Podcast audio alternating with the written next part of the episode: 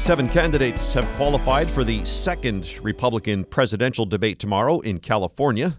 Alphabetically, they are Doug Burgum, Chris Christie, Ron DeSantis, Nikki Haley, Mike Pence, Vivek Ramaswamy, and Tim Scott. That's fewer White House hopefuls than those who assembled last month for their first discussion in Milwaukee.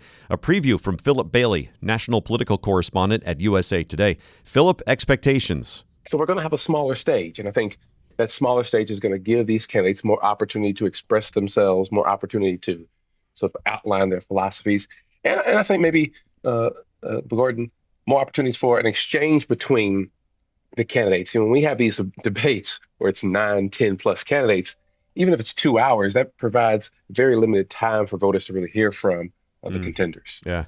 What do we expect from uh, Florida Governor Ron DeSantis? Look, I think a lot of eyes are going to be on Governor DeSantis here. He's considered by most to be President Trump's chief rival for the primary uh, for the Republican nomination. Um, he's risked, though, losing that, considering he's had a very rough summer, right? Uh, over the summer, we saw his polls numbers drop.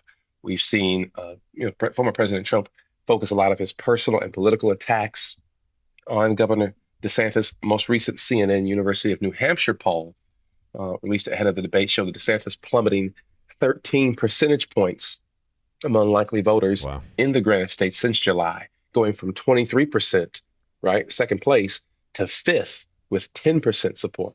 So there's a, a serious risk for him taking a nosedive here. Uh, many uh, have been paying attention to that for the past few months. Yeah. What's also interesting, I think, is that the Governor DeSantis didn't lay a finger on Donald Trump during the first debate. I expect uh, that will change uh, in California. Wow. We're speaking with Phillip Bailey, national political correspondent at USA Today. He's written a piece about how high the stakes are for Republicans in the second Republican debate, which is Wednesday night in California. What about the likes of uh, Nikki Haley, who many felt uh, had, had a very good first debate last month in Milwaukee?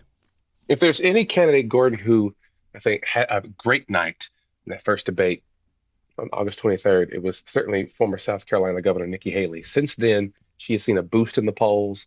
Um, she has been looked at more and more by Republicans for taking a more traditional tone, like on fiscal policy, on foreign policy, and also, I mean, when we look at these other surveys that have come out, she is the candidate, uh, as the only woman candidate in this Republican field, who is seen as the most viable candidate to challenge and defeat uh, President uh, Joe Biden. Hmm. She's leaned heavily into her foreign policy credentials, given her background as former UN ambassador under Trump saying things like, for example, the former President Trump uh, on international affairs has become, quote, weak in the knees, unquote, in terms of supporting Ukraine and its war with Russia, a war against Russia. So, and she's also, you know, made the point that, you know, working with President Trump, he was very thin-skinned. That, you know, he he changed over time, still yeah. emphasizing, you know, giving those Trump voters, you know, hey, look, I liked President Trump in 2016 when he defeated Hillary Clinton.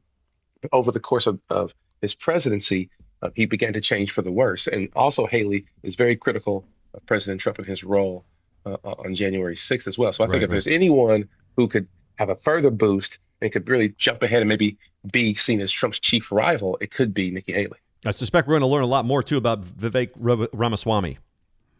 Right. I mean, Ramaswamy's campaign has really been to out Trump Trump. Really, that's the center of his of his conversation with the country, and that has gotten him a brighter, uh, a spotlight got him to the center of the debate stage back in August. But since then, he, we've seen you know critics you know in the Republican primary say he's inexperienced. He's the youngest, I believe, candidate in the race, 38 years old. Um, he's also was, had some very controversial moments. For example, in the past month, for example, saying to Massachusetts uh, Congresswoman Ayanna Pressley, a black woman, comparing her to the Ku Klux Klan, right?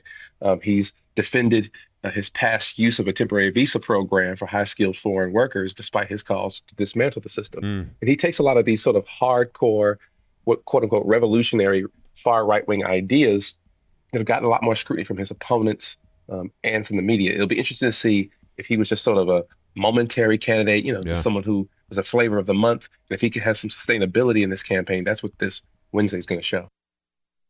Finish up with uh, Chris Christie, if you would. Yes, uh, former New Jersey Governor Chris Christie, who is his, pretty much his promo for this campaign has been, "I'm the one prosecuting, you know, former President Trump's character."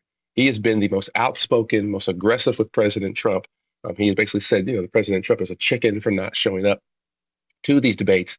However, when we look at, you know, Christie's poll numbers, what he has to worry about is his unpopularity in the Republican primary. Look, okay. it's no unquestionable issue here. Donald Trump is the clear, unquestionable top dog front runner in this primary. As a result, someone like Chris Christie faces his own popularity issue in reverse. Just 17%, Gordon, of New Hampshire Republicans in that CNN University of Ham- New Hampshire poll have a favorable view of uh, Governor Christie. So he faces the problem of the more he criticizes the front runner, the, the more Republican voters seem to dislike him. So that's a double-edged sword for him. Thanks, Phillip. Phillip Bailey, national political correspondent at USA Today.